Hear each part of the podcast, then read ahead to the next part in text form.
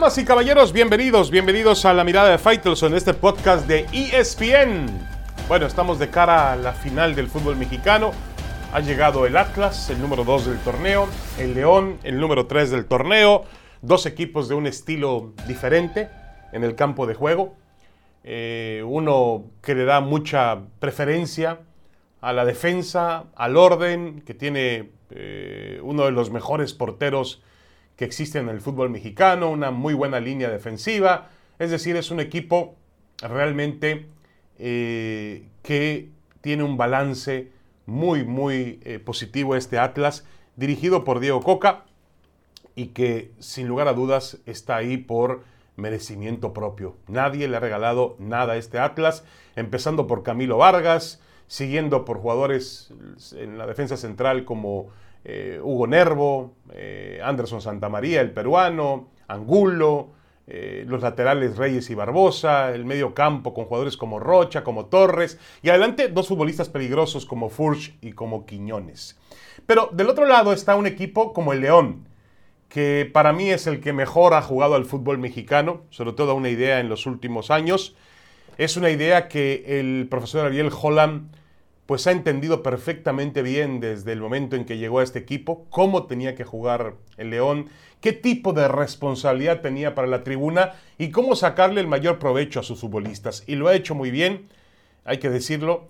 Eh, tiene un futbolista espectacular en el ecuatoriano Ángel Mena, goleador. Eh, otro más en Víctor Dávila, el jugador chileno, un mediocampo eh, donde destaca un futbolista como Colombato. Y obviamente un jugador como Jan Meneses, que es espectacular. Y atrás, un equipo que también se defiende bien, ¿eh? empezando por Rodolfo Cota, por Barreiro, por Tecillo, em, Mosquera, jugadores que realmente han tenido un, torneo muy, muy destacado. Y, a pesar de la, de la decisión de Luis Montes, el Chapo Montes, el futbolista eh, más destacado de los últimos años en el, en el conjunto Esmeralda, a pesar de todo eso, Holland ha podido mantener a León en competencia y ha podido mantener a León en un nivel muy, muy importante. Ganó la League's Cup, este torneo que se hace con equipos de Estados Unidos. Y la verdad es que para mí ha jugado los mejores minutos del torneo en la serie de semifinales contra Tigres, que fue realmente dramática y que terminó el, el sábado con el triunfo del equipo del León. Favorito, para mí es el León por un tema futbolístico, nada más. El Atlas cierra en casa, tendrá esa ventaja. El Atlas llega a una final después de 22 años de no hacerlo. Y el Atlas no es campeón hace 70 años. Todo eso pesa obviamente sobre, sobre el juego, eh, sobre las expectativas, sobre el morbo. Pero yo creo que si se trata meramente de fútbol, eh, los argumentos de León le van a alcanzar para poder ganar. Es la tercera final de León en los últimos cinco años. Había sido campeón con, Nacho Ambriz recientemente. Antes había sido campeón en dos ocasiones con Gustavo Matosas. Realmente han hecho un gran trabajo en León para, insisto, llevar al equipo a un nivel protagónico importante.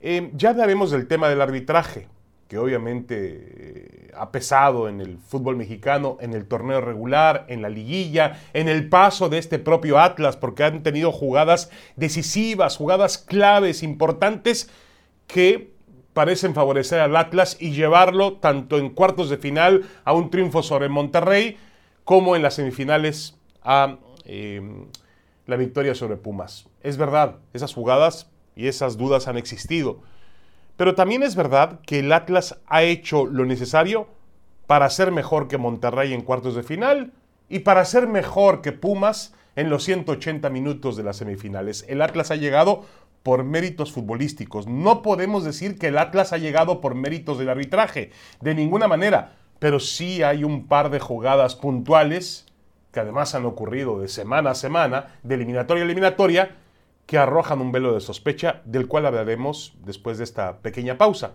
Por lo pronto, yo veo a León como favorito. ¿Por qué? Porque domina un estilo futbolístico, porque es un equipo de ataque, un equipo espectacular, un equipo que va por los goles, un equipo que le gusta tener la pelota. Y al Atlas lo veo esperando, contragolpeando, con Quiñones, con, con. Y, va a ser un equipo peligroso porque yo insisto, un equipo que se defiende bien y que además ha hecho de esa defensa eh, un arte prácticamente en todo el torneo, pues tiene la capacidad de competir. Para mí el León es favorito, pero cuidado con el Atlas. Una pequeña pausa y regresamos para hablar de arbitraje, un tema candente en estas finales del fútbol mexicano. Ya volvemos.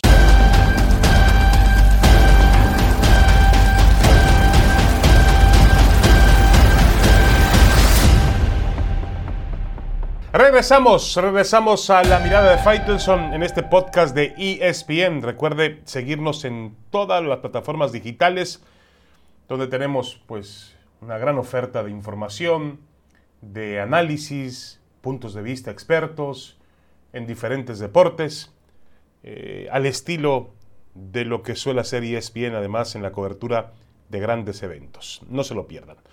Bueno, hablemos, como habíamos prometido, de temas de arbitraje en el fútbol mexicano. Siempre el arbitraje está en, boga en el mundo. Y en el fútbol mexicano también, donde llegamos a ese callejón sin salida, a ese eterno eh, vericueto, donde no sabemos si al final del día el arbitraje es atraviesa una crisis, es realmente malo, o el arbitraje eh, tiene sospechas de ser un arbitraje tendencioso. Es decir, que los intereses, el juego de los intereses que existe en todas las ligas del mundo, en todos los niveles del mundo, finalmente también alcance al fútbol mexicano. Y ahí hablamos obviamente de temas de poca transparencia, temas de corrupción, temas de, de, de manejos para favorecer a ciertos grupos, a ciertos equipos. Hay acusaciones directas de que el Atlas es un equipo beneficiado. Yo la verdad no lo puedo probar, probar eso. Lo único que puedo decir es que hay puntualmente dos jugadas en los partidos tanto de cuartos de final como de semifinal, dos jugadas donde la decisión arbitral, polémica, porque además hay diferentes puntos de vista sobre la misma, em, favorecieron al equipo rojinegro para poder avanzar a la siguiente ronda. Pero hasta ahí nada más. A mí me cuesta mucho trabajo eh, afirmar algo y no lo puedo hacer porque sería irresponsable de mi parte afirmar algo sin tener las pruebas.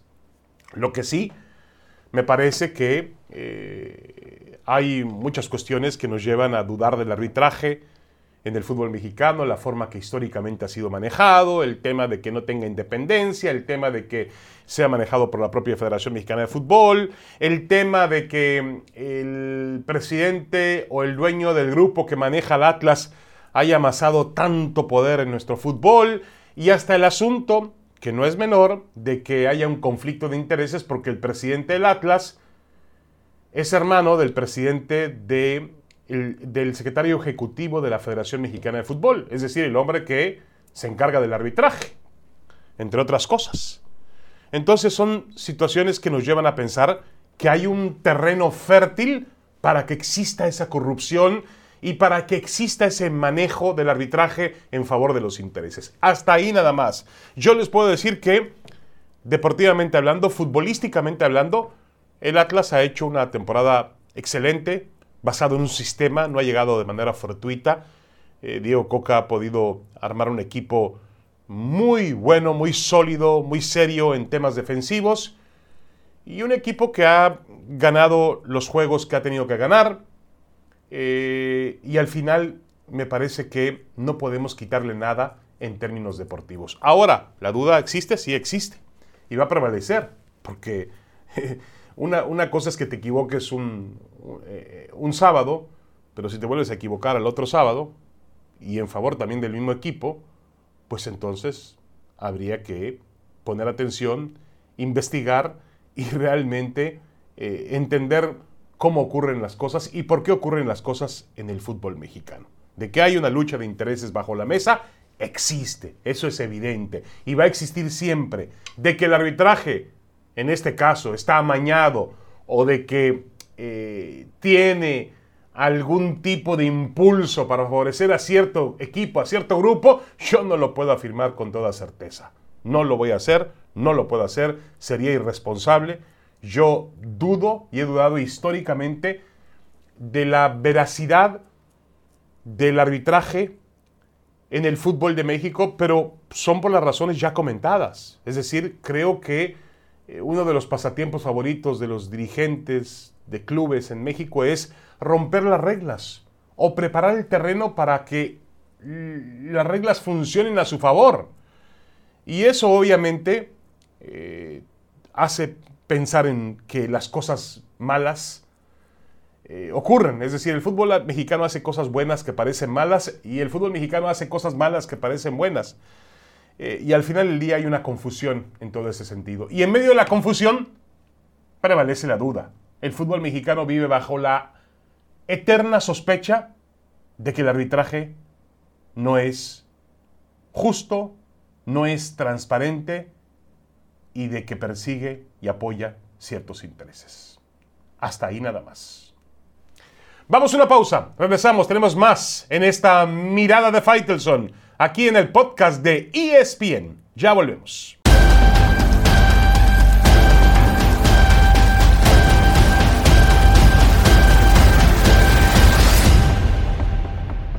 Estamos de regreso en la mirada de Faitelson. Me quedan por ahí unos temas pendientes rápidamente. los resultados, si se le pueden llamar así, las conclusiones, mejor dicho, de la Asamblea de Dueños del Fútbol Mexicano que se celebró a principios de esa semana, pues cada día mantiene una esperanza tenue, o cada día habrá menos esperanza, de que primero vuelva el ascenso y el descenso.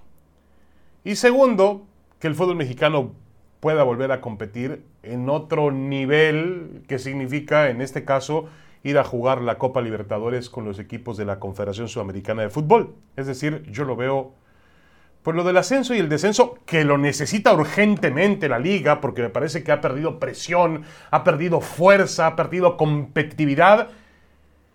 Dicen ahora que van a formar un comité y que a partir del 2023, es decir, del próximo verano al siguiente, verano del 2023, ascendería un equipo y así en los siguientes dos años todavía se va a jugar el, el descenso, se va a prolongar hasta el 2025. El ascenso habrá en 2023 y 2024 para poder llegar a 20 equipos. Ellos dicen que hay material suficiente para tener 20 equipos, pero el tema es que no queda muy claro cuál va a ser eh, la, situación que va a imperar para permitir que esos equipos asciendan. Aparentemente tienen que tener certificación, es decir, tener estructura, infraestructura, un tema económico resuelto, tienen que tener estadio, instalaciones de entrenamiento, fuerzas básicas, economía en la ciudad, eh, todo eso, pero también tienen que ganarlo en la parte deportiva. Entonces, realmente es una, un asunto muy, muy complicado. Yo la verdad lo veo todavía muy lejos, ¿eh? lo veo muy lejos. No soy muy optimista con respecto a que el, el ascenso regresará pronto y mucho menos el descenso. ¿eh? Al momento que no se reactive el ascenso, obviamente no hay descenso.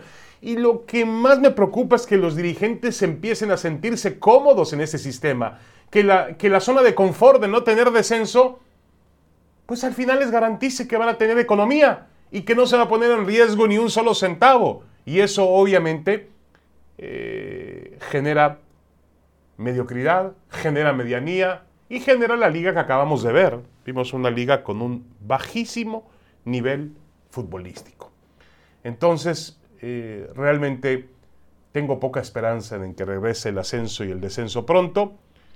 Y eh, el otro tema de volver a la Copa Libertadores está completamente desahuciado, está completamente descartado.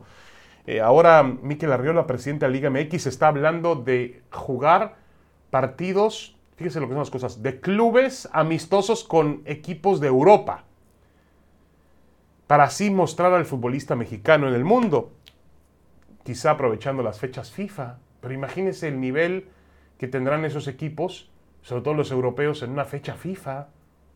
porque las fechas FIFA ahora se han vuelto más largas, entonces se puede aprovechar esa ventana para que jueguen los clubes, pero los clubes van a jugar sin seleccionados, con lo cual pues va a ser eh, un tema que no arroja un gran sentido competitivo. Y volver a Sudamérica, volver a Libertadores está fuera del radar del fútbol mexicano. Dicen que tienen que pues, ponerse de acuerdo las confederaciones, tienen que ponerse de acuerdo los calendarios, tienen que alinearse los planetas para que el fútbol mexicano vuelva a la Copa Libertadores. Y eso por hoy parece imposible, parece totalmente descartado. Hay otro tema por ahí, el asunto de la disminución de jugadores extranjeros o no formados en México en las nóminas. También le han dado, pues, un, vamos a llamar un alargue, o han estirado la situación eh, a decir que, que todavía no estamos listos para ello, que dejemos que pase el año del 2022, que es un año conflictivo para el fútbol mexicano por el tema del Mundial, pero también es un año en el que habrá obviamente más interés por el fútbol, más ventas por el fútbol. Entonces eh, es una situación complicada. El fútbol de la esperanza, así vamos a llamarle, el fútbol de la esperanza, la esperanza de que vuelva el ascenso y el descenso, la esperanza de volver a la Copa Libertadores, la esperanza de disminuir el número de extranjeros en las nóminas, la esperanza de acabar con la multipropiedad, la esperanza de la esperanza de la esperanza. Ese es nuestro fútbol. Muchas gracias. Hasta la próxima en la mirada de Faitelson. Pásela muy bien.